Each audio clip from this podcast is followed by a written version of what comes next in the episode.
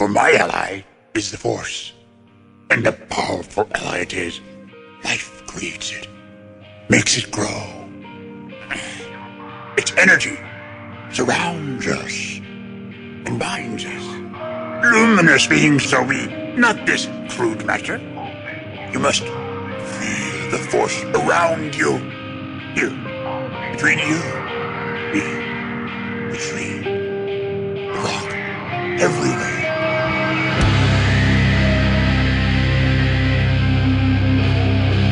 Jedi, like my father before me.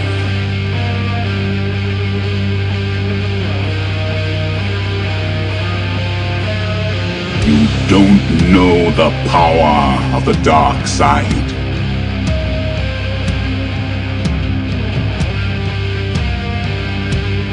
If you strike me down, I shall become more powerful than you can possibly imagine.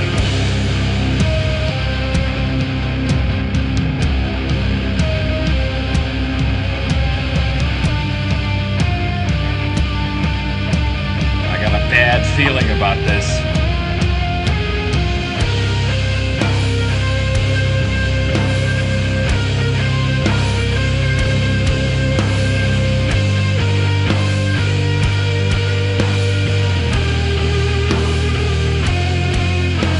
Welcome to episode 178 of Blue Harvest. I'm your host, Hawes Burkhart. And I'm your host, Will Witten. And here we go, guys. Late night Thursday session with a real worn out Hawes. And uh, Tired. boy. tired boy, tired boy. Well, Will, thanks for taking the time off of set. I know you've had a bit busy shooting schedule this week, uh, filming Stand By Me 2 The Reckoning. You know it. I squeezed it in there in between Big Bang and uh, the Next Generation reunion tour. Man, you're, you're having a fucking career resurgence, aren't you, buddy? Like no other. Uh, all, every, all, everything's coming up Milhouse or Whe- Wheaton. Wheaton. Anyways, guys, we got some cool stuff to talk about this week. We're going to talk about the latest episode of Star Wars Resistance. Holograms, secrets and holograms, holograms and secrets, something like that. We're going to talk about uh, old Kevin Smith's reaction to being on the set of Star Wars Episode 9. And then, uh, after emails, we're going to jump back on the news train to discuss some very, very light episode 9 and Mandalorian spoilers. Now, when I say light, this is the kind of shit you're going to see in trailers. This is the kind of shit you're going to see when merchandise starts to hit. So, unless you're the most sensitive of spoiler phobes, right? That would be afraid of spoilers.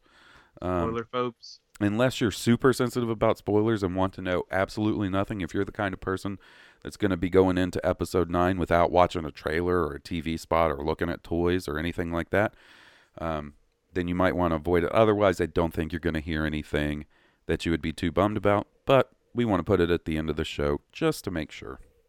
Don't want to bum anybody out because they heard something they didn't want to hear. Did it not get cold? So that's what we got going on tonight.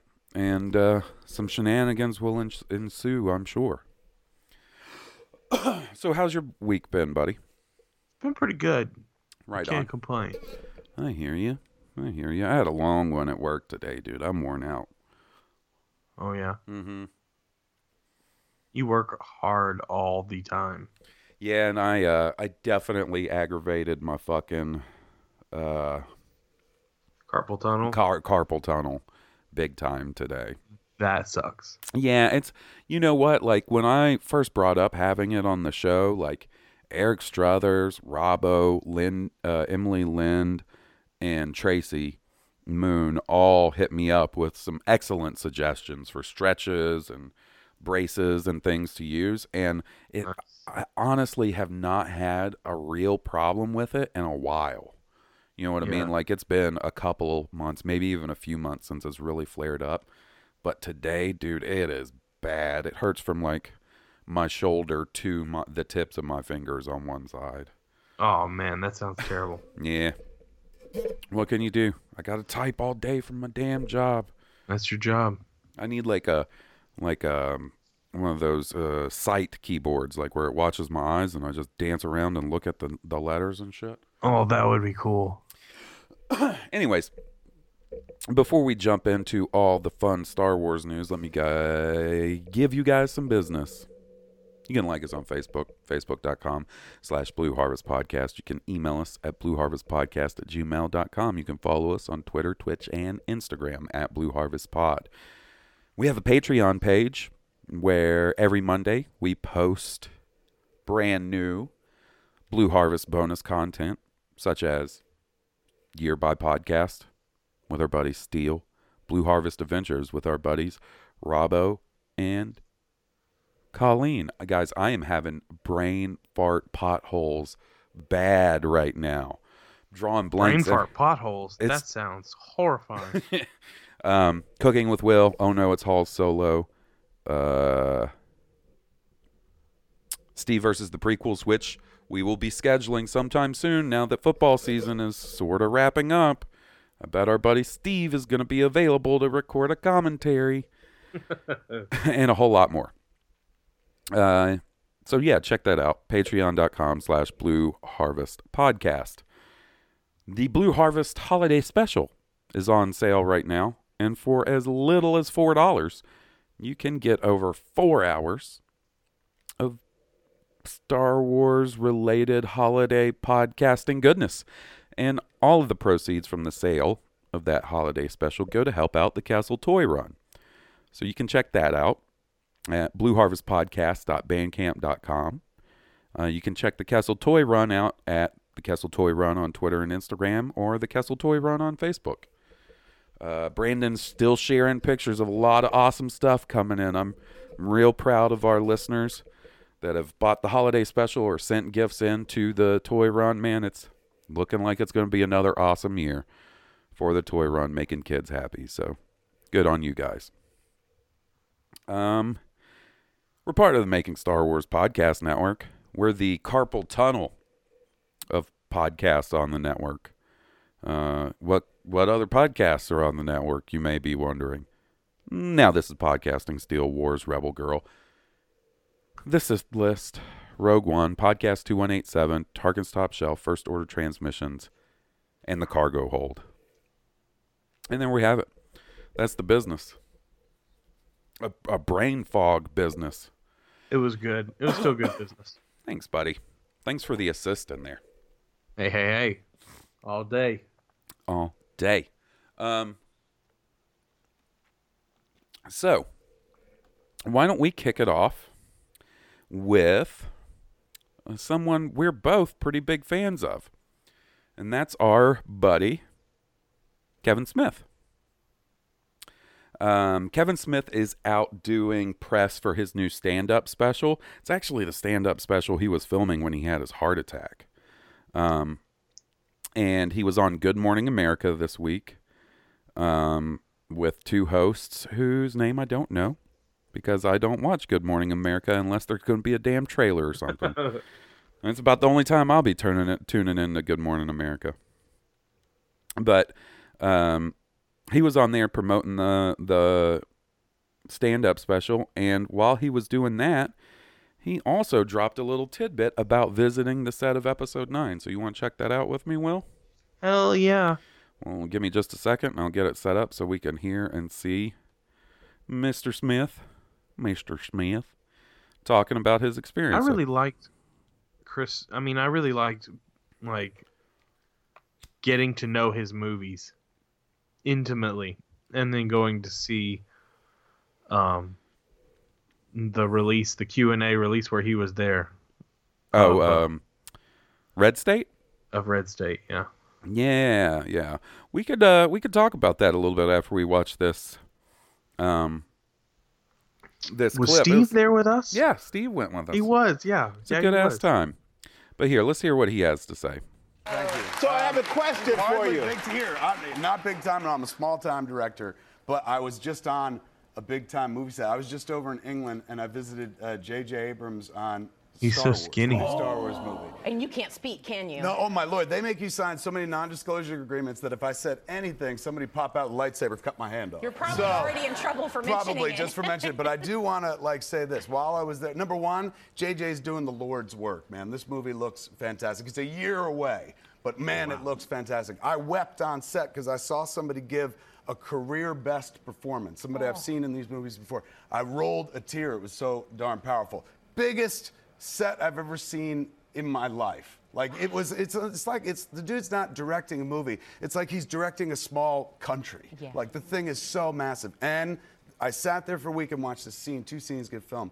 One of them was absolutely amazing. I heard plot details and stuff. Movie's gonna be fantastic. So I got to watch somebody else direct. Normally, I, like I'm a director, I got to watch quality direct. So I walked away learning a thing or two from JJ, man. Like, so I actually awesome. think we go make a new movie in uh, in the new year. We're making a sequel to Jay and Silent Bob Strike Back called Oh. Jay and Silent Bob Reboot. Yes, thank you. So I'm ready, man. Having just come off the Star Wars set, I'm ready to put all that to, to you know work. Now, granted, he's got a zillion dollar budget, and we have like eight, so uh, it'll be a smaller production. Well, there you go. You could see that and hear that okay? Oh yeah, Okay.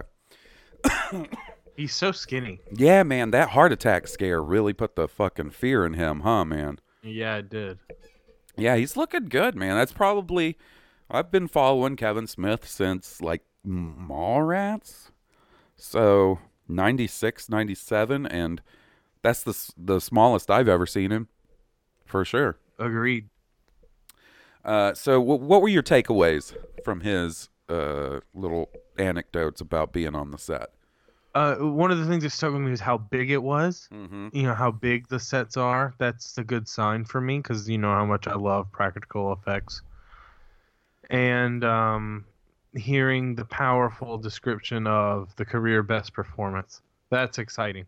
Yeah, Very exciting. That's the one that people seem to be really honing in on on Twitter, and I'm seeing a lot of like, I mean, at this point, it's all guesses. Somebody's bound to be right, but you know, it does make you wonder who is he? Who's he talking about? Was it was it Adam Driver? Was it uh, Daisy Ridley? Was it uh, John Boyega or Oscar Isaac? Was it Mark Hamill?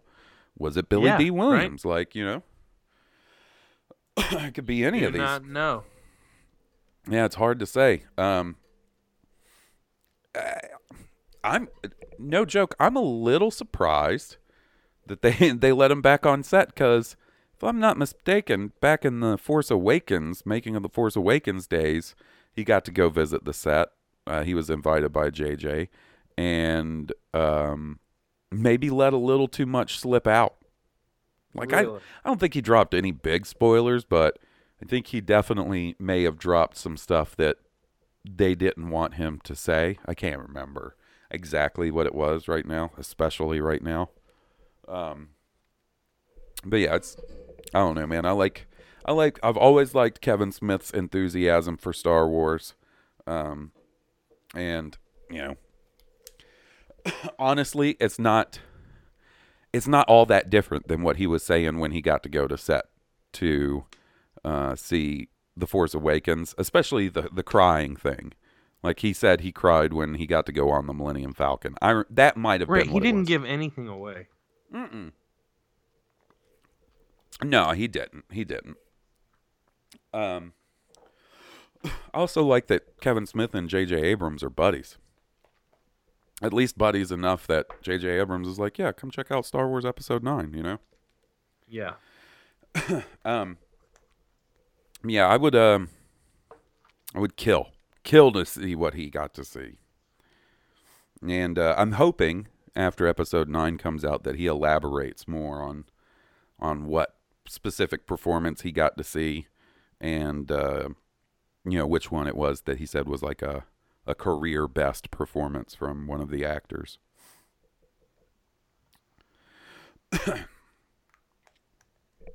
The fact that he's that excited, but I mean, you know, you knew he was gonna be excited. Yeah, yeah. It's Jay. It's it's Kevin Smith, and he loves, you know, Star Wars. I like to hear that J.J. Abrams is doing God's work. Like I know he is. um, Yeah, and I wonder what this giant set was that he got to see. You know, I'm wondering if that's another one of those things we'll be able to sort of pick out. Um, to me, at least personally, it seems like they're doing a little less, and really, I, I can't say this for sure, but seems like they're doing a little less uh, sort of out in the open filming than they did for episode eight. Because in episode eight, there was the Dubrovnik leak where they were filming the Canto Bight stuff. There was all kinds of pictures from when they were filming that, right? And then there Yeah. was also the um, all of the Ireland leaks where they were filming the Ahch-To stuff with like Luke and Rey um, and making Star Wars.net put out a lot of pictures from that filming and stuff back in the day, including some of the pictures from the deleted scene with the Raiders. You know what I'm talking about? Where Rey thinks they're coming, or Luke makes her think they're coming to um, raid and attack the caretaker's village. And she Yeah. goes, and it's like the dude caretaker's coming to hang out and party. Um, there were some leaks from that, or, and they got pictures of that, and originally thought it was Knights of Ren because they were like all in black and stuff. But you know, That's kind of crazy. But if, as far as episode nine goes, it seems that there has been a lot of less of that. Like the only pictures I'm aware of that have come out from the actual shooting locations were the ones we saw that came out of like the sort of grassy area with Poe and Chewie and Finn hanging out together. Right. And other than that, like there was some there's been some pictures of some sets at Black Park in England, but no pictures of like actual filming going on. And same thing with the filming that they're doing and or were doing. I think they're done now. Uh, in Jordan, there were some pictures of the filming locations, but not the actual, you know, filming taking place. Right. Right. So, I think that's that's interesting. It makes me feel like they're doing it a lot more under wraps. Probably because of JJ's involvement. You know, he likes to keep that stuff secret. And probably And I think they're learning and refining the process of how to be more secretive as these films progress. Yeah, yeah. I think you know, that's probably They're getting a little better at it. Yeah. Yeah, I- That's I- not the main thing. I mean, obviously because JJ's involved, but I, you're probably right. They probably do have some extra security members, uh, measures and protocols in place to, you know, curb that kind of thing. Uh, I just don't think, you know, in this day and age, I don't think you can be 100% successful in trying to keep everything hidden, you know? yeah. Oh, excuse me. Um, but yeah. um, there's also this rumor going around. I don't know where it started. It was not, you know, officially confirmed by Lucasfilm or or Disney or anything like that. There's this rumor going around online that there's going to be a, an episode trailer or some episode 9 or trailer or some kind of footage released this month and I don't buy it. I think they're going to stick That just doesn't make sense. yeah, I mean, you know, when you look at the the release schedule for trailers and stuff in the past, the most sense would be that we get the first trailer at Celebration next year, around you know April, right? Um, Right. And then another like the full trailer sometime in September or October, more than likely October. Um, so yeah, it, I don't know, unless they're just hoping that if they put out a little teaser like they did for The Force Awakens back on Black Friday of 2014, like unless they're hoping they can do that and that will cause like just get the hype train rolling, then they can just like snowball that for the next year until the movie comes out. Yeah. I don't know, man. I don't know if that's going to be the case though. It's crazy to think like a year from now when we're recording, it'll be our episode before episode 9 comes out, the end of this trilogy. That's crazy. Hell yeah. especially when you think about how fast, at least for me, this year has seemed to gone by. Like we're almost to a year anniversary of the Last Jedi coming out, and it it has gone by so quick. It seems like they made Star Wars in no time flat compared to how long it took them in the past. I mean, relative to the prequel trilogy, which is the one I have the most, you know, experience of living through, like the production and release of, like, yeah, it seems like this happened fast, you know? Considering I was in high school when the first prequel movie came out and then was out of college when the third one came out. Yeah, that's a long time. Yeah. That is a long time. Anyways, um, so next up, I guess we'll talk a little Star Wars Resistance. What'd you think about this newest episode? I really liked it. Uh, it was real espionage intense. Espionage. It's like a spy episode, but it was yeah. I mean, it it was light at the same time because of, oh god, uh, the ace pilot. What's her name? Torra Doza. Torra Doza. Right. She kind of lightened things up a little bit. It kept it from being too heavy. Okay. First off, the episode starts with her playing the equivalent of a Star Wars video game. You guys got to do a much better job at looking making video games and Star Wars look cooler than that shit. That shit looked like Star Wars Connect. That's exactly what it looked like. I I, I was like, I don't know that I would play that game. That's exact. I knew you were gonna say something. I was like, "Mm, Hawes will not be impressed with that video game. Uh-uh. When I watched that, that's exactly what I thought. I've always wondered what a video game in Star Wars looks like, and now that and I've Hawes seen is it, here to tell you, mm, not that. not that great. They're still on like fucking Vectrex. They- they- You know, they're a little above Atari who, Twenty Six upgra- who uploaded the Atari graphics to the Hollow Maker?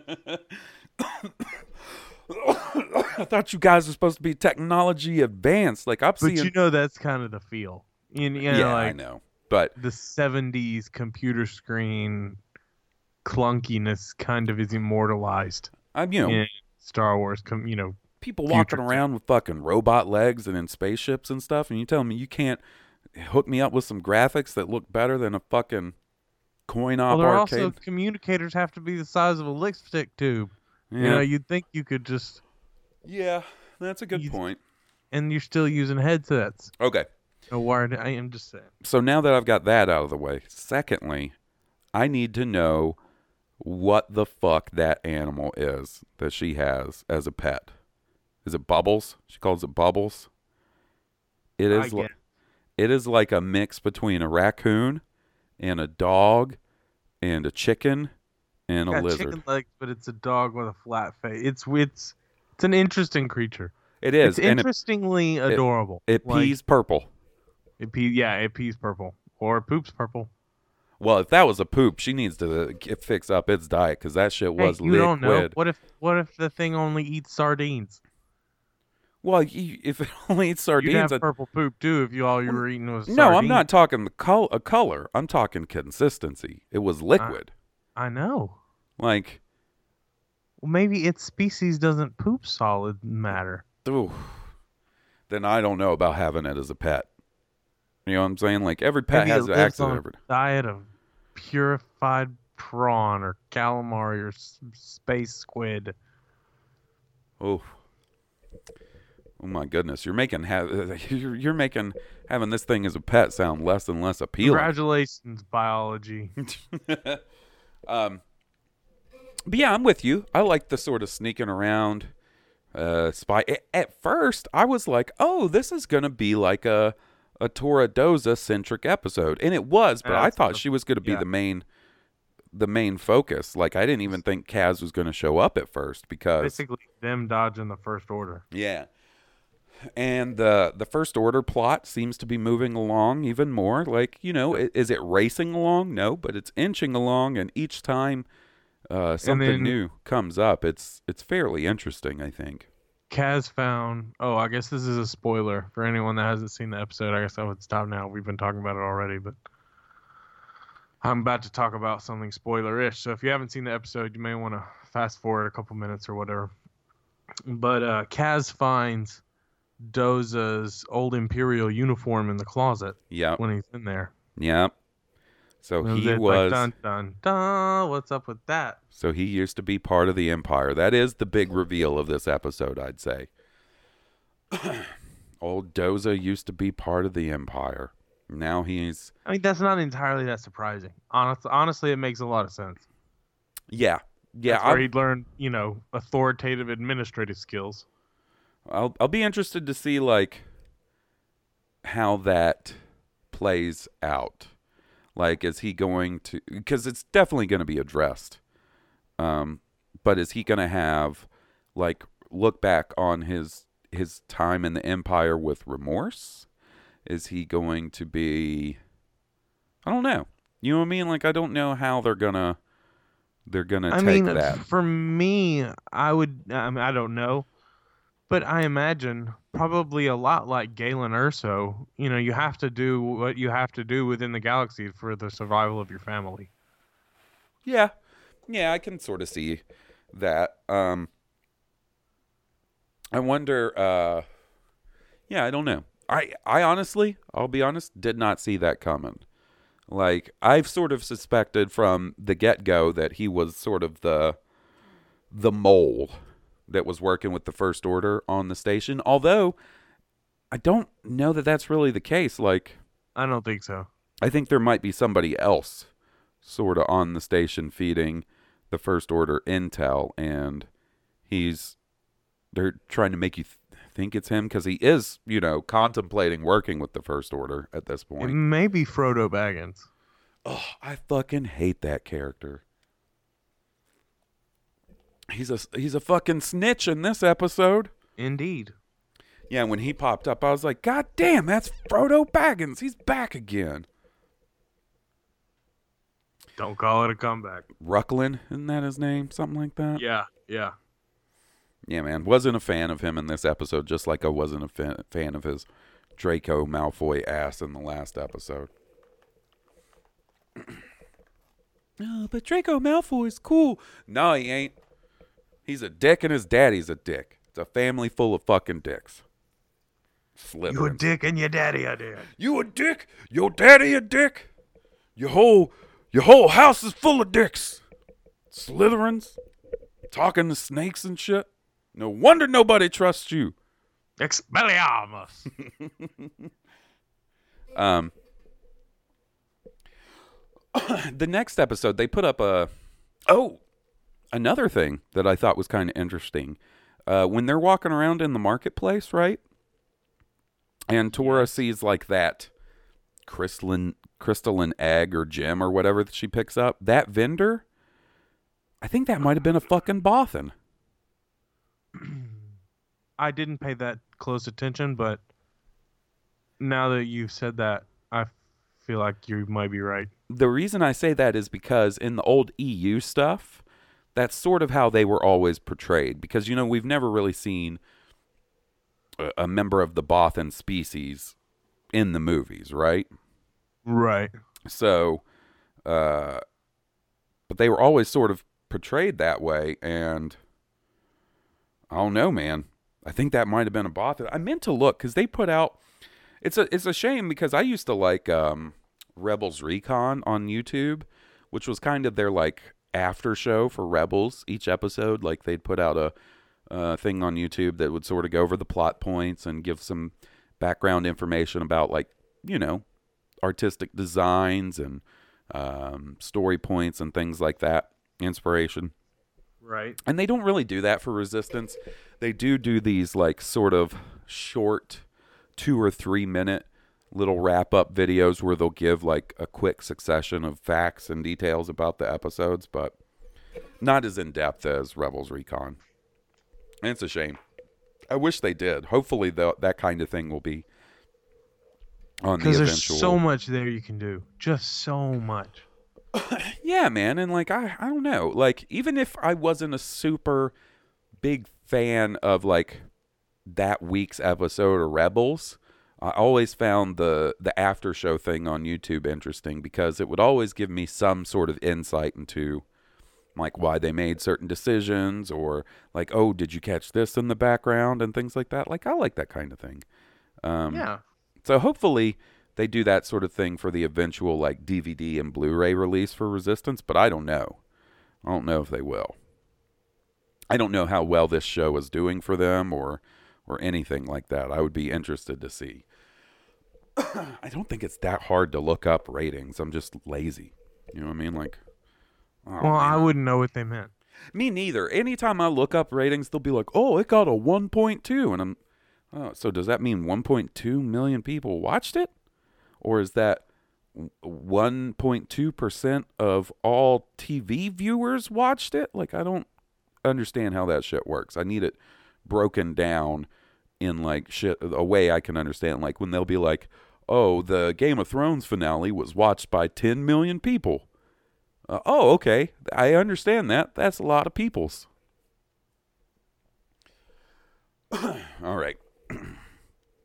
so I think that's Nielsen. I don't. Yeah. Yeah. I don't know. Yeah. you know Jesse and I were a Nielsen family for a little while. Were you really? Yeah, we got the offer in the mail.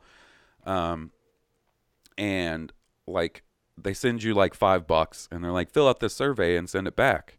And then we sent that back to them and then they sent us a booklet where we had to log what TV we watched, you know, like basically a diary of what TV we watched through the week. And then I they think don't give you a box that watch that. no, see, I think it goes in steps. I think if they had approved of our our diary, your Um, diet if you're if you get i bet they analyze what you watch and if you watch enough you know of the rainbow you you're in right? Yeah, I, I don't know how that works, but I think we were a step away from getting the Nielsen box. You know, I don't even know that they do the Nielsen box anymore. I think they do, um, but we were definitely, um, like we had to fill like like it was this booklet, and so we had to be like, well, we watched Comic Book Man from this time to this time, and we watched uh, Impractical Jokers from this time and then this time, and uh, we watched the Goldbergs. You know what I mean? Like, if anything, I bet you we the didn't, Goldberg. we didn't go on to the next step because we didn't watch enough sort of traditional TV because you can't fill in like, huh, I watched um, three hours of Toy Galaxy on YouTube. I don't think that counts. You know. yeah Um, all right. So let me do a quick check just to make sure I didn't pass over any like sort of regular Star Wars news, but I think that's pretty much it. It hasn't been a super busy week. Um Oh, there was some fucking there was an article I read today that people were estimating that something like 200,000 people were going to try to visit. They're estimating 200,000 people trying to visit Galaxy's Edge what uh, when it first opens or something. Like, I, hell no. Hell no. I ain't going on a, I wasn't planning on going on opening day anyway, to be fair. Um, man. So yeah, when I look up Star Wars news just to see if I, it um, reminds me of anything I'm skipping over. It's all it's all about Kevin Smith and Galaxy's Edge. And fucking some uh, that expensive. Uh, did you hear about this? Like, you know, Columbia, the uh, the winter wear maker, like they make jackets and stuff. They're releasing um, an Empire Strikes Back crew jacket that's in a pretty much pretty much exact replica of the crew jackets that were given to the filming team when they were in uh, Iceland or Norway, Norway filming okay um, the Hoth stuff. Five hundred dollars, and way too big of a coat for me for my ass to wear down here. Like it may get cold enough one day out of the year to wear a coat of that magnitude. yeah All right. So what we're gonna do, we're gonna move on to emails and voice message, and then after we finish those, I'm gonna fill my buddy Will in here on some very light episode nine and Mandalorian spoilers. Like I, I was thinking about that jacket. If there's a nuclear winter, you know, at least you'll have it for that. see, look, look, you guys. Will is one of those. Uh, what's what do they call them? Doomsday preppers. Doomsday preppers. You should see his pantry. It's just filled with gallons of water and cans of green beans and fucking portable I got portable ammo toilets. cans on ammo cans on ammo cans. portable toilets. Uh, it looks like um, a hidden room you'd find out and find in Fallout 4. You know what I mean? And you'd never want to leave it. You'd never have to. Yeah, yeah. Anyways, um, so yeah, here's the plan. We're gonna kick it off with a little musical ditty from our buddy Steve D. After we hear that, we're gonna hear some voicemails from a few buddies, a couple of emails, and then after that, we're gonna do a very light, like I said, very light episode nine slash uh, Mandalorian spoiler discussion, and then we'll be out of here. Um, but I'll give you guys a warning before we move on to that. Like I said, just don't want to bum anybody out. Like I know how I am about spoilers. Um, personally, these are not ones that bother me, but you know, also understand not everybody feels the same way as me. Um, you know, I had a couple of things spoiled in the lead up to episode seven. None of the big stuff, but still stuff that kind of bummed me out to know. You know, and I never would want to do that to you guys, or like I did to that poor bastard who I spoiled Game of Thrones for one episode. Jeez. Oh wow. Yeah. Bad move on my part. Anyway, here's our buddy Steve D.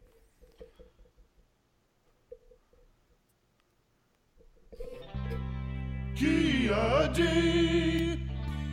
Kia D. Kia D. Cockhead. The only Jedi Master who can crush box Kia D. Cockhead. Running around slaying bitches with his cockhead. He's a big Cerean stud. He loves to split chicks with his bud. Kia D. Cockhead. Stroke his cone and suck on his balls. D. Cockhead. What you gonna do when he comes on you now? He's a Jedi Council stooge, but he'll be pumping spooge tomorrow. Cockhead! Blue Herbert! Cockhead! Hansberger! Cockhead! Will Wheaton! Cockhead! Goose Payne! Cockhead! G Money! Cockhead! King Tom! Cockhead! Joe! Cockhead! Kia Cockhead! Cockhead!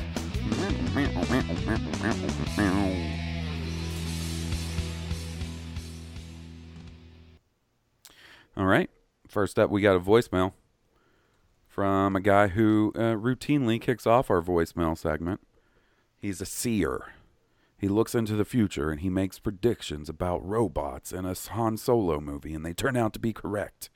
He's a king, a ruler of all Toms, the king of all Toms, King Tom. And this is what he has to say this week.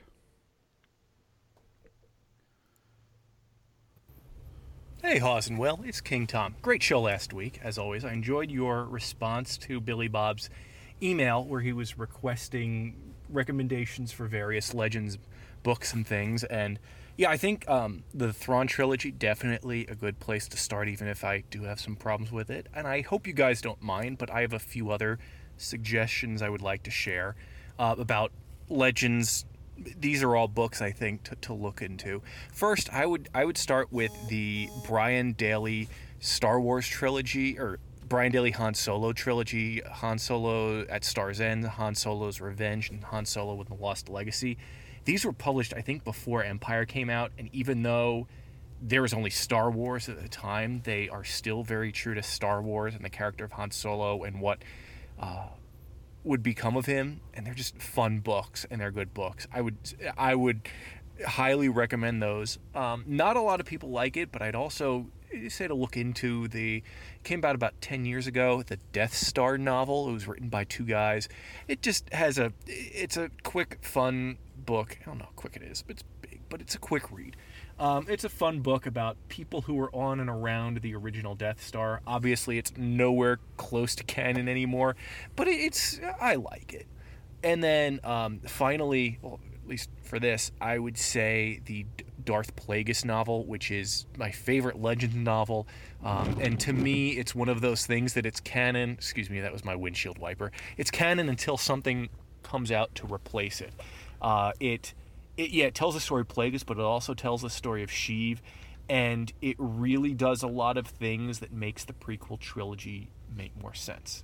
And speaking of the prequel trilogy, I know technically they're not legends, but I would also recommend the uh, three novelizations for the prequel trilogy movies, especially Attack the Clones.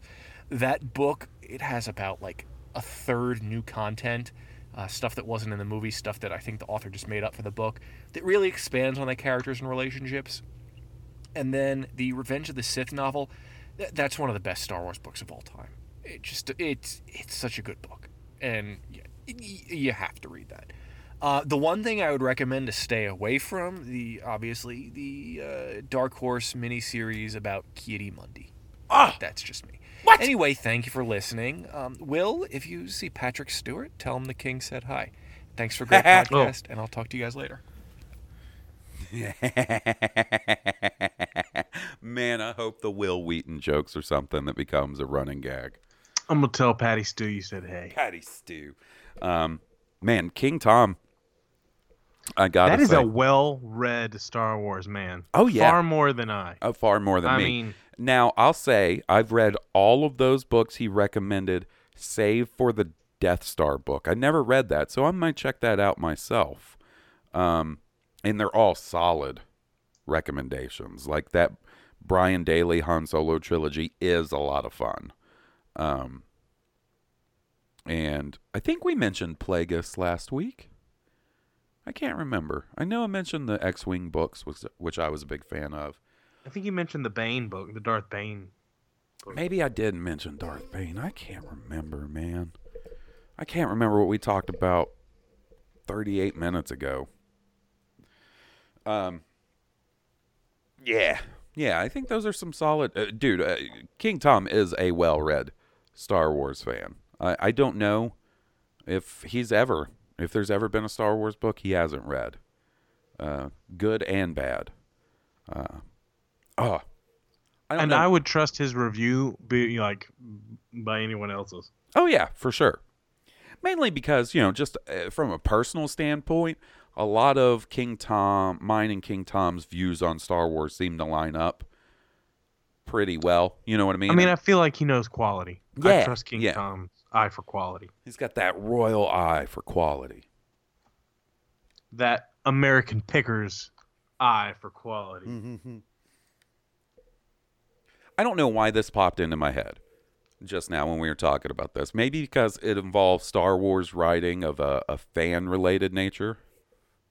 Um, so did you hear um, the Tumblr drama this week? Something I something only like Tumblr banning adult content. Yeah. So I've never been a Tumblr guy. Like I've checked it out once or twice, just poked my head in, see what's going on, and been like, yeah, I don't know. I don't know. If I this is always really heard missing. that Tumblr belonged to the Overwatch folks, or League of Legends, or something. You know, like Really? I you know what? From what I saw, it, it seemed to be like a just about any any fandom had their sort of corner. Of I mean, yeah, that's what I thought. What Tumblrs were was fandom pages. it is, or what it is was whatever. um, but yeah, I I read this article that said that I don't know part of the reason uh that they were taking the explicit content off of Tumblr was because the app got removed from the iOS store this week or in the last couple of weeks and it got removed because there was some like illegal content on Tumblr. I don't know. I didn't research it that much because like I said, I'm like not invested in the Tumblr community. Um It just sounds dirty. but I'll, give you a quick anecdote. Anecdote. So the first time I checked out Tumblr, uh, was in the lead up to The Force Awakens. So I go on the site, didn't make an account or anything, and I just search Star Wars, right? And I'm scrolling through, and I find, you know, Star Wars cosplay pictures, gifs from the movie, all kinds of stuff. And then I'm like, oh, I want to see if anybody's done any good um,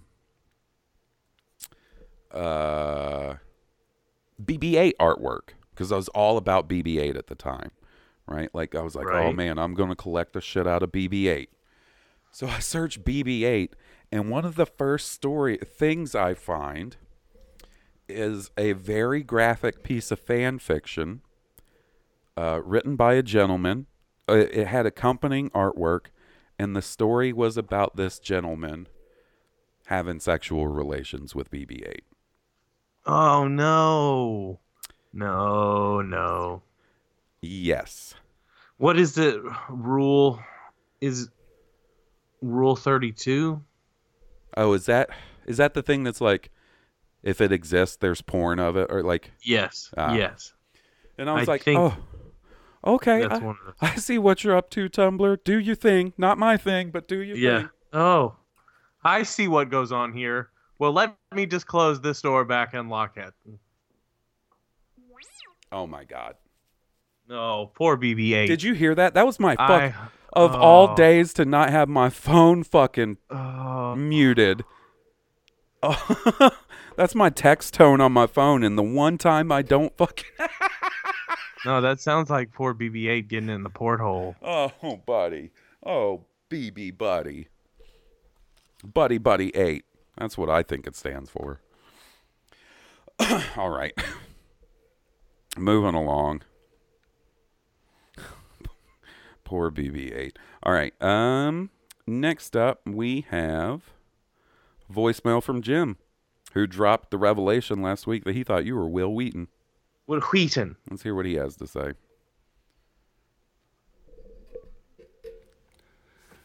Hey Hawes, hey Will, it's Jim, keeper of real. Uh, and uh, I just wanted to clarify the last thing on the Will Wheaton deal. Uh, the only reason I thought it was uh, Will, you never misled me with uh, with quoting Robot Chicken. Will it was uh, it was just me looking it up on IMDb. What I thought was your name, and I must have just, in hindsight, I must have just typed Will Wheaton. Oh, oh there he is, and uh, that's it. But uh, so I was listening to episode 49, and Johnny Grasso brought up the idea that uh, what if Ben Kenobi was uh, an alien, and he's like a hundred and something years old, and uh, uh, Rey is really a 109. but I think I like my idea more with the uh, you know Obi Wan's Obi Wan, and he's hooked up with some alien chick that uh, you know whatever or uh, or or Luke Skywalker. I I prefer Luke, nineteen year old Luke who could hooking up with an alien. Um, but uh, yeah, me and Grasso came up with the same thing. But uh, my question to you guys is, uh, who uh, would win? Um, now this is uh, Luke Skywalker in his prime as a pilot, or Poe Dameron in, in his prime, dogfight style. But also, um, I'd like to know, you know, who's the better shot? You think that Luke would win because he's so in tune with the Force, or Poe had the the Force tree, uh, if that's still a thing. Grew up with it, uh, but um, man, who's the better shot? Who'd win in a fight? That's what I got to know. All right, man. And uh, hey, though you want uh, Rey's lightsaber to be yellow and double edged? Come on. And the hilt looks like her old staff. You know you want it. You know you want that.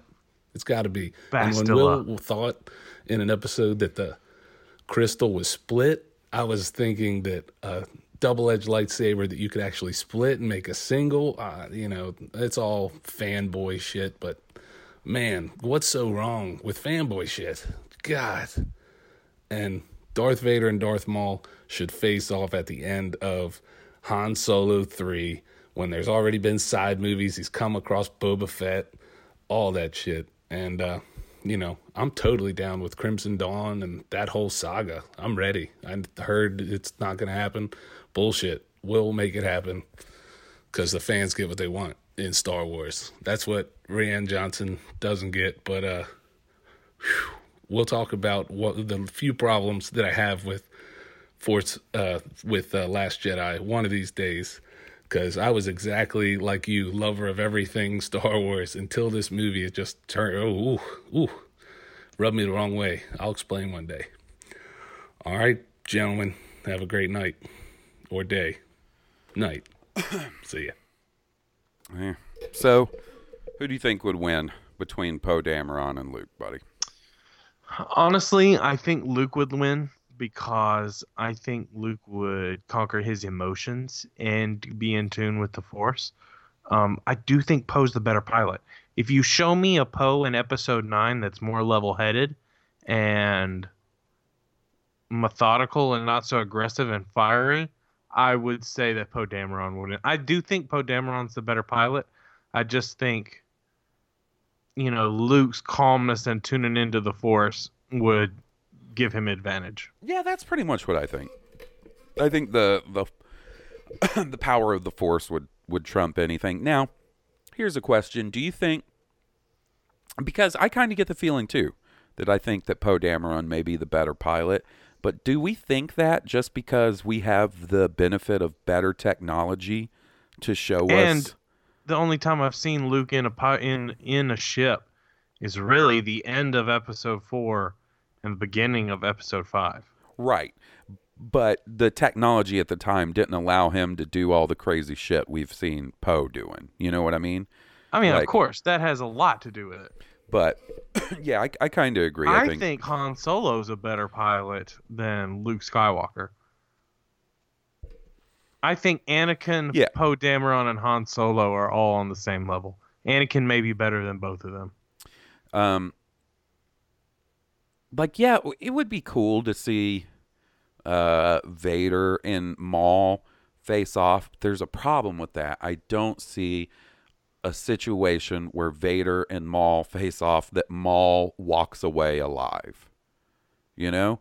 And we already know what happens to Maul. He dies in an episode of Star Wars Rebels.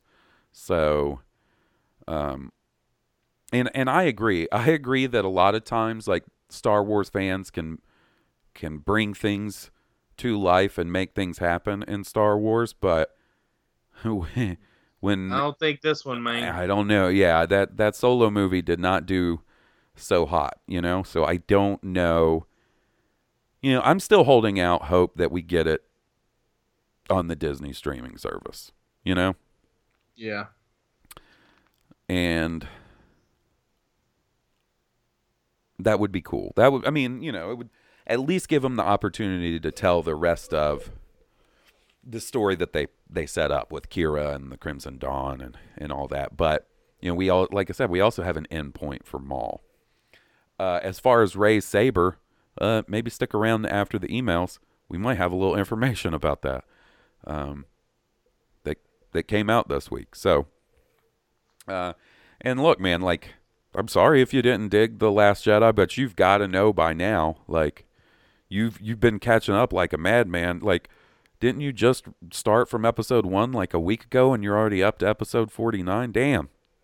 But you got to know, like Will and I are big fans of that Last Jedi and Rian Johnson. So, But it's okay that he didn't like it. I'd like to hear why. You know, yeah, I mean, I that'll be cool too. at this point, like I, I feel like I've heard all the Last Jedi complaints. This is not a dig at him in any way. Like I just feel like at this point I'm well versed in Last Jedi complaints, and I've yet to hear any that changed my opinion on it.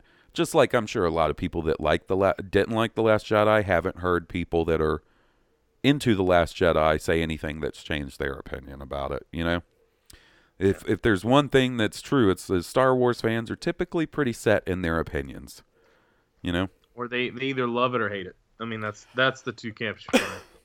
Yeah, yeah. I you know, uh, I I would say there's some middle ground. I've met some Star Wars fans that weren't like I didn't hate the Last Jedi, but I didn't love it. It's like middle of the road for me. I've definitely, but I could say that about any of the, the especially the newer Star Wars movies.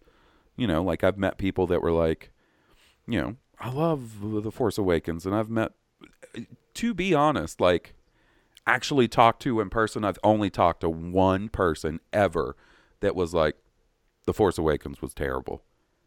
And I was aghast. I was like, what? How dare you, sir? What? What are you talking about? Um, but yeah. All right, let's see. We got some more voicemails. I think we got two more voicemails and then maybe one email, maybe two. No, two emails. So, uh, next up, we've got our buddy Rural Farm Boy. Let's hear what he has to say. How doing, Hawes and Will? Bet you that's how it starts off. How do, Hawes and Will? Yeah. It's Rural Farm Boy. Been home for a few hours from work now. Got day off tomorrow. So three day weekend for me and sitting here killing some time getting me caught up on what all I ain't got caught up on this week. Star Wars show and such. Waiting for 10 o'clock roll around because I'm going to jump in the chat room with the Star Wars Underworld boys when they're doing their show. So I jumped into the Discord, which I am now a very proud, happy member of your Patreon. Just looking for some Star Wars chitter chatter. And a couple folks was in there, and then Hodge just done come in, kick me in the ass when I weren't expecting it. And then I seen somebody says, well, you best get a voicemail in quick. So, thought I'd send you this here quick. And looking forward to listening to what all the show's going to be about this Saturday again when I'm making my coffee and my bacon, biscuits and gravy. Yeah, again. I do biscuits and gravy every, every day of the week. Oh, and that there ticking you done heard? That's my pocket watch sitting there on the table. Ah. Seeing folks on the radio, may the force be with you. Right on, buddy. I'm glad you uh, made it into the Discord server. For uh, listeners that don't know, that's a little Patreon perk we got going. You could chat with some other moisture farmers and make jokes about Woody Harrelson eating the booty like groceries. That happens from time to time. Actually, a lot of recent talk has been Red Dead and pictures of animals. Boy, does that not sound like fucking Blue Harvest to me. That's money. I got to say, our buddy Rural Farm Boy is a prolific Star Wars podcast fan. Like it seems like every day he'll he'll post these are Star Wars podcasts I'm listening to and it's just a list, man, of all kinds of podcasts. And I'm real stoked we're part of that group. He listens and interacts with a lot of them. He's an A1 A tier Star Wars podcast fan, man. Indeed. Oh, speaking of Star Wars podcasts, I got to make a recommendation to you and our listeners. I heard a phenomenal episode of a Star Wars podcast this week. It's our friends over at the Scavengers Hoard, episode 85. They did an episode where they broke down. I'm going to try and explain this in a way as like a third intelligently as they did. Like the literary parallels between the sequel trilogy and like classic literature. And Okay. it was fucking fascinating. and and the kind of thing like where I hear it and I go, "Oh. Oh, that's what smart Star Wars fans do." Meanwhile, I'm sitting here talking all like, "Oh, you guys ever seen that guy in the prequels? He's got a head that looks like a dick." that monster in Resistance poops purple. Ah, our level of Star Wars humor. Yeah, man. It's blue. Bantha poodoo. Bantha poodoo. But yeah, guys, if you want like an in-depth, like really like a deep dive into that subject matter, I couldn't recommend it. They do a great podcast as it is, but that one I was like, this is academic as fuck, y'all. Damn. I love I love hearing um Star Wars fans like get down to the nitty gritty academia behind it because I'll be honest, Sounds right up my Star Warsy NPR alley. it's it's not something that I'm I don't think I like you ever hear something where you're like or you see somebody doing like okay as a chef do you ever see or experience a meal where you go like I'm confident in my abilities as a chef but this is next level. Like this is a level above where I am right now. Yeah, I mean, I encounter not often, but it, I do right. encounter. Right, and that's how I feel as like a, a Star Wars podcaster. Like I'm confident in my abilities. I enjoy doing what I do, but sometimes I'll hear an episode and I'll be like, "Oh, that is on a that is in a different realm. That is on a, a, a higher plane than what I am producing right now." And this is it, this was that case. It's really good. I can't recommend it enough. Sounds like some PhD level Star Wars. Yeah, it is. It is. All right. We got one more voicemail from the for the evening. I think this is the first time our buddy Tracy that we got to hang out with at um, Steel Show in L.A. I think this is his first time calling into the show. Let's hear what he has to say. Hey, Hawes and Will, it's Tracy. I just finished skinning an alligator here in Saint Denis. I'm about to get back onto my horse, Lord Vader. That's a good boy. You're my boy. Hey, boy. Just wanted to take a moment to thank you guys for another great holiday special. Made for an amazing travel companion. It kept me entertained for my flight from Minneapolis, Minnesota to Los Angeles, and then the drive home from the airport. I feel like I ripped you off like a couple of swinging pig farmers that I met one time. Hmm. Goddamn pig farmers. What I want to say is, I got far more than my money's worth for a $4 purchase.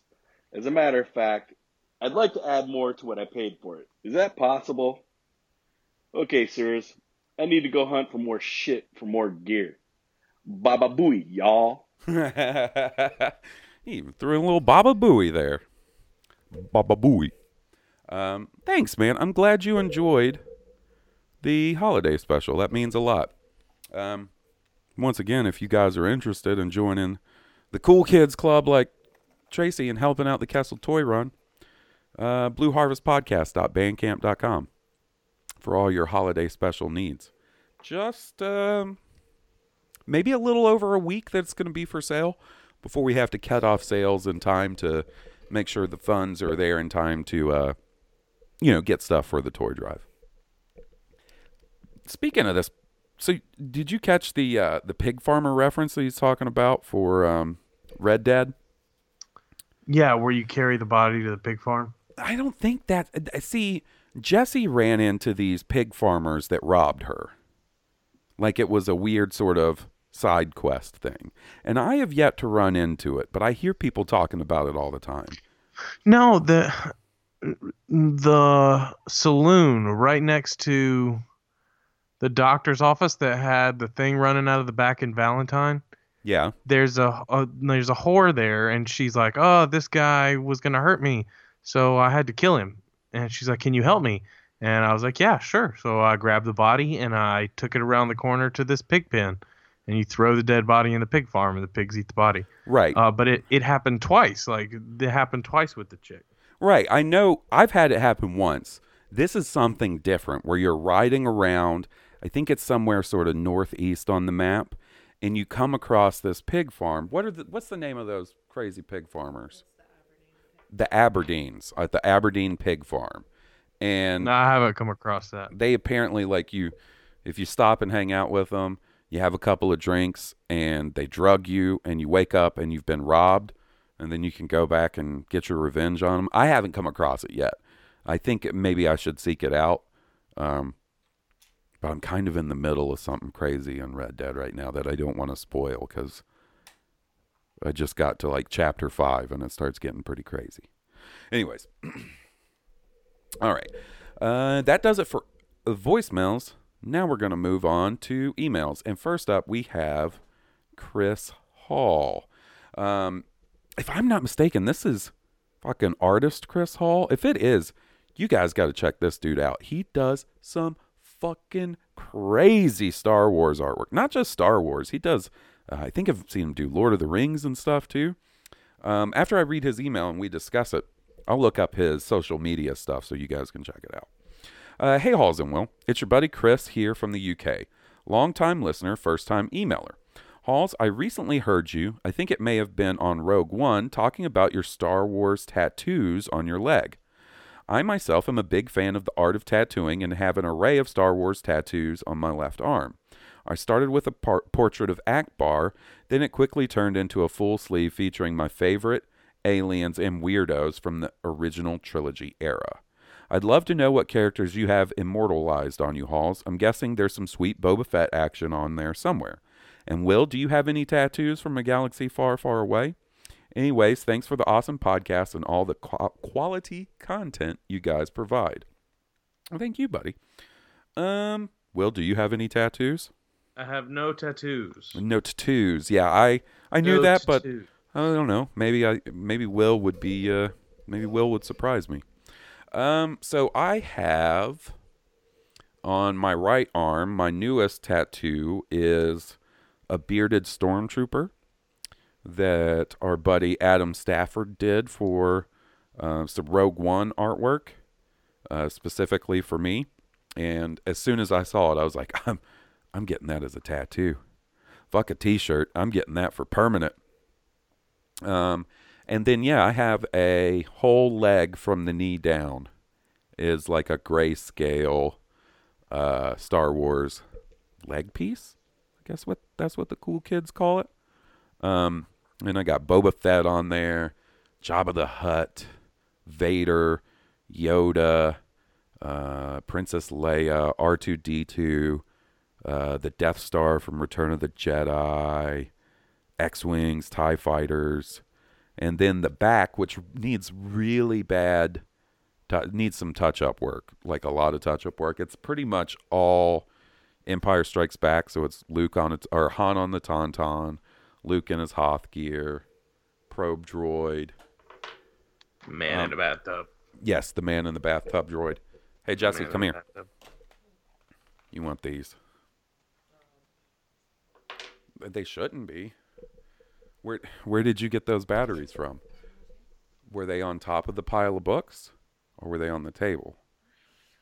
Cuz if they were on top of the I have a system, so don't just gra- blind, blindly grab rechargeable batteries. I have a system that works for me. These are dead? Huh?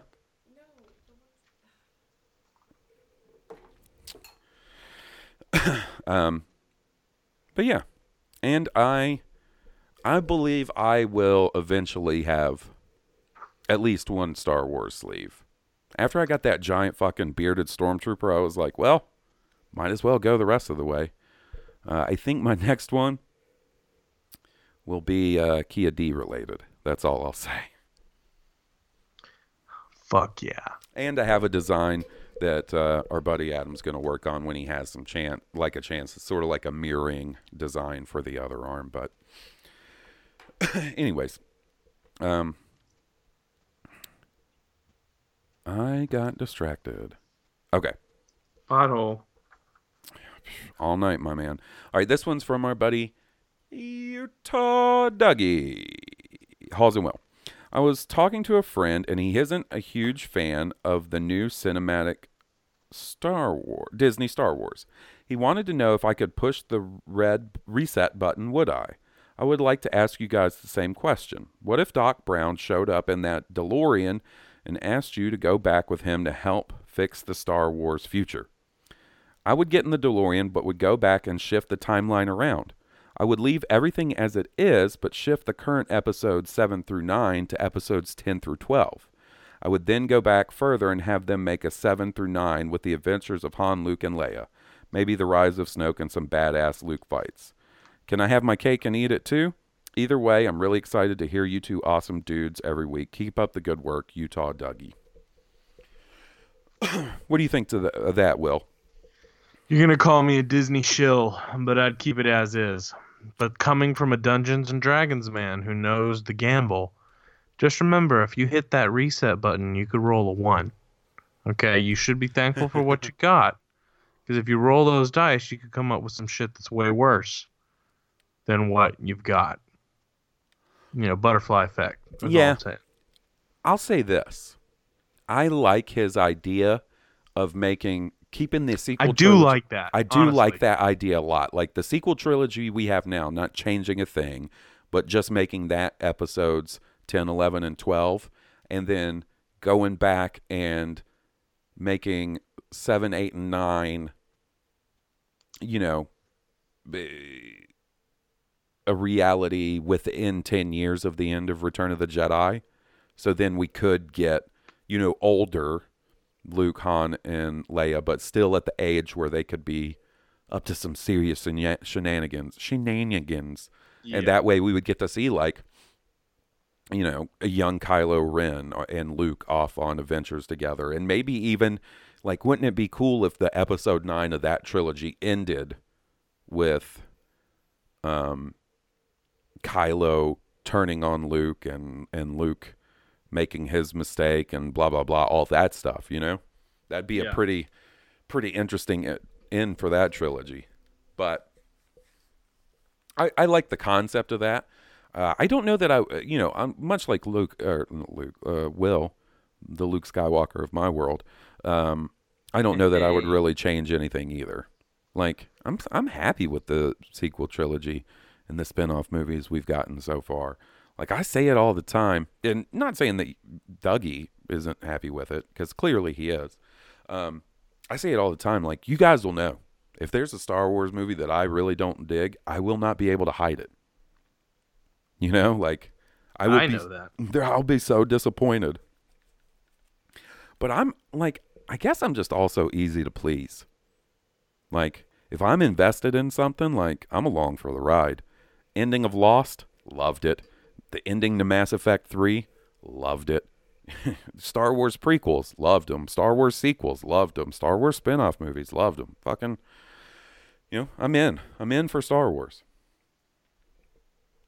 Mm. If I if I could go back in time though, I would uh I know what I would do. I would do the Boba Fett movie before the solo spin-off movie. Ooh, that's a good idea. You know? Just because at least I would have gotten that Boba Fett movie. And then they would have probably been like, well, yeah, Boba Fett, like, it, let's say Boba Fett came out this May instead of um, Solo. And let's say it performed the same at the box office as Solo did. So it was kind of a disappointment financially. Yeah. Like, they would probably look at that and go, okay, Boba Fett didn't do that well, but a Han Solo centered movie that'll do that'll have to do better. Han Solo's much well more well known and a bigger character than Boba Fett, so we're still going to go ahead with the Han Solo movie. So that way, I also can proverbially have my cake and eat it too. I'll get a Boba Fett movie and a Han Solo movie. That's what I would do with a Star Wars time machine.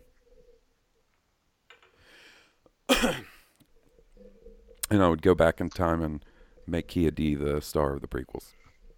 And I'd make sure they filmed episode nine before Carrie Fisher died. Yeah. Yeah. That's a good one too, man. Still, that is going to be such a like I'm so excited and so glad that they have the leftover footage available to work her into episode 9. But it's like I know there, you know, it was rough watching episode 8 the first time after what happened to Carrie Fisher. Of you know? course. It was rough watching the end of Rogue One after she passed away because that movie was still in the theaters and I was still going to see it after she passed away.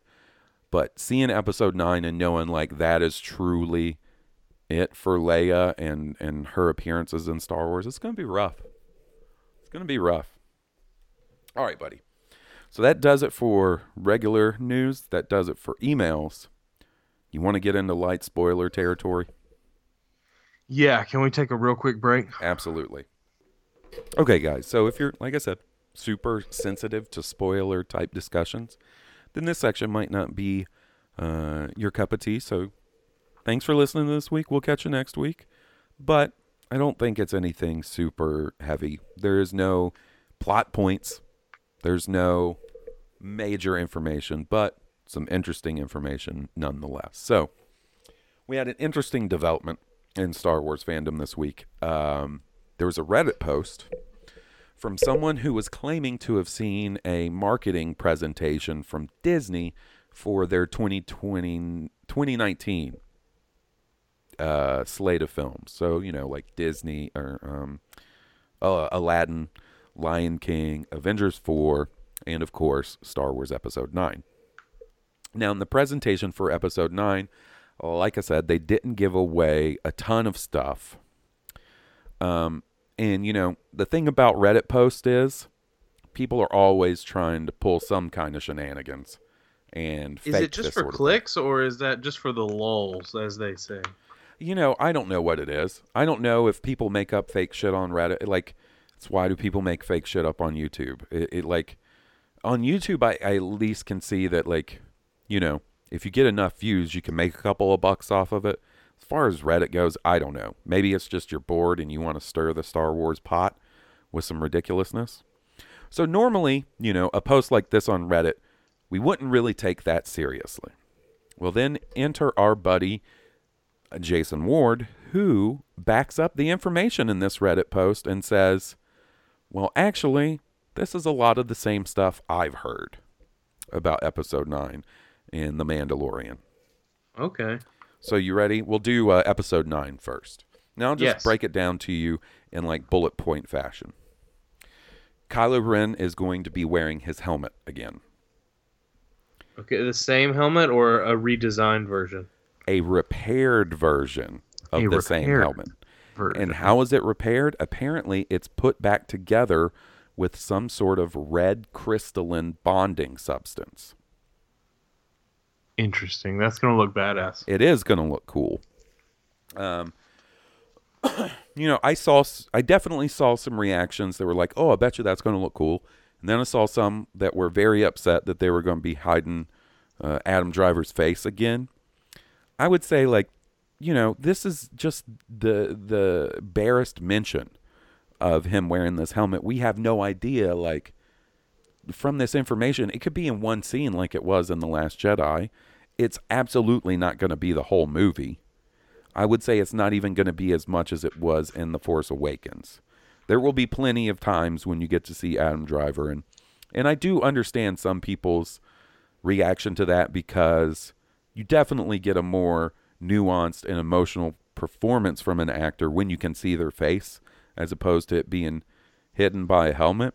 But you can also have a bigger sense of villainy, impending dread, and doom I think through the you'll get- scare of a mask. Yeah, I think you'll get both. I, in fact, I know you'll get both. You will see Adam Driver when when the the emotion of the scene is like is needed. He's going to have that mask off. It's going to be. It's just like how JJ didn't have him kill Han Solo with his mask on. You know what I'm saying? It was a lot more powerful for him to have the mask off in that scene. Um, and just like Rian felt like for what they were doing in the Last Jedi, he preferred to have him without the mask for most of the movie. Right. So I said this on Rogue One. I'm going to back up this statement again. I think it will be he'll be wearing the mask more than he was in the last Jedi, but less than he was in the Force Awakens. That's kind of my prediction. Secondly, Rey has a lightsaber. Spoiler. And it appears it is a reforged version of the Skywalker saber. So it looks like somehow Rey has repaired the saber and is uh, rocking that. Cool with me. Hell yeah, it's cool with me too. Um, and what else was there? Um, there was also mention of the Knights of Ren. So it looks like we might actually get some full on Knights of Ren action in this movie. Um, now, this person, you know, at this marketing meeting, you know, they didn't show footage or anything. Apparently, it was like concept art and things of that nature, right? Okay. I don't even know if it was actual stills from the movie. So, you know, he it's not like he got a lot of he got no plot points. They basically just said that you know, the movie culminates in a final duel between Rey and Kylo Ren. Surprise, surprise, who didn't see that coming, you know? Right. And then, you know, sort of went into like Kylo's helmet, Knights Ren, Rey's lightsaber. um, mentioned a jungle planet, which, you know, we kind of already knew about from locations and stuff that have been used. Yeah. either way, sounds cool to me. I think the coolest thing from that is the idea of, of Kylo's helmet having like a red crystalline bonding. substance that has repaired it. Like I just I have a feeling that's going to look real cool on film, especially if it like I don't know about glows, but if it like appears to depending on the lighting circumstances and stuff, could just see that looking really cool. That's what I'm saying. It could it has the potential to look killer awesome. Yeah. So you want um you want to talk about the Mandalorian a little bit then? You better believe I do. Okay. So, in this presentation, only a couple of things that sort of stuck out to me. One of which is apparently uh, that picture that they released of the Mandalorian, that is not his final look. Apparently, throughout the show, he upgrades. Oh, that's cool. And modifies his armor to be like, like so he's there's gonna. What it sounds like is there's going to be lots of toy opportunities for that dude, you know or one really badass toy that comes with a lot of accessories. But yeah, that's what it sounds like. Why do that when you can give us fucking five different versions or whatever? But yeah. Uh, and the other thing is, um, and the way Jason described it is, it's the MacGuffin of the movie, is apparently uh, at least some part of the plot of the Mandalorian deals with him protecting a baby. Okay. And that talk about a humanizing aspect. Yeah, and that really raises a lot of interesting possibilities and who might threats. the baby be? Yeah, like when you think about this baby and connect it to the story that Jason dropped months ago before they started filming or released anything about the Mandalorian, that what he was hearing about the the live action Star Wars show is it dealt with the reconstruction of Mandalore after the fall of the empire? That really makes you wonder like is this baby the heir to mandalore that would make perfect sense and be a kick-ass story right i think that sounds really cool man young um, mandalore yeah and and and like who like you could connect that baby to any of the sort of bigger established um, Mandalorian houses that we were introduced to in the Clone Wars and Rebels. Like, there's a lot of interesting uh, avenues that they could explore with that plot. I feel.